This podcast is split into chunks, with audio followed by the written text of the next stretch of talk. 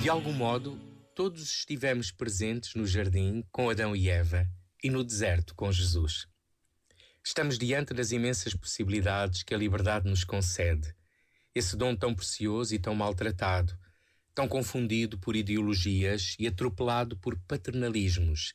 Esse dom que está intimamente ligado à obediência, obediência à identidade humana e ao projeto de Deus. A obediência que nasce na confiança. Porque ter confiança de que Deus quer o melhor para o homem só é possível quando nos descobrimos e acreditamos amados por Ele. E então, os bens, os desejos e o poder são colocados ao serviço de todos, como é vontade de Deus.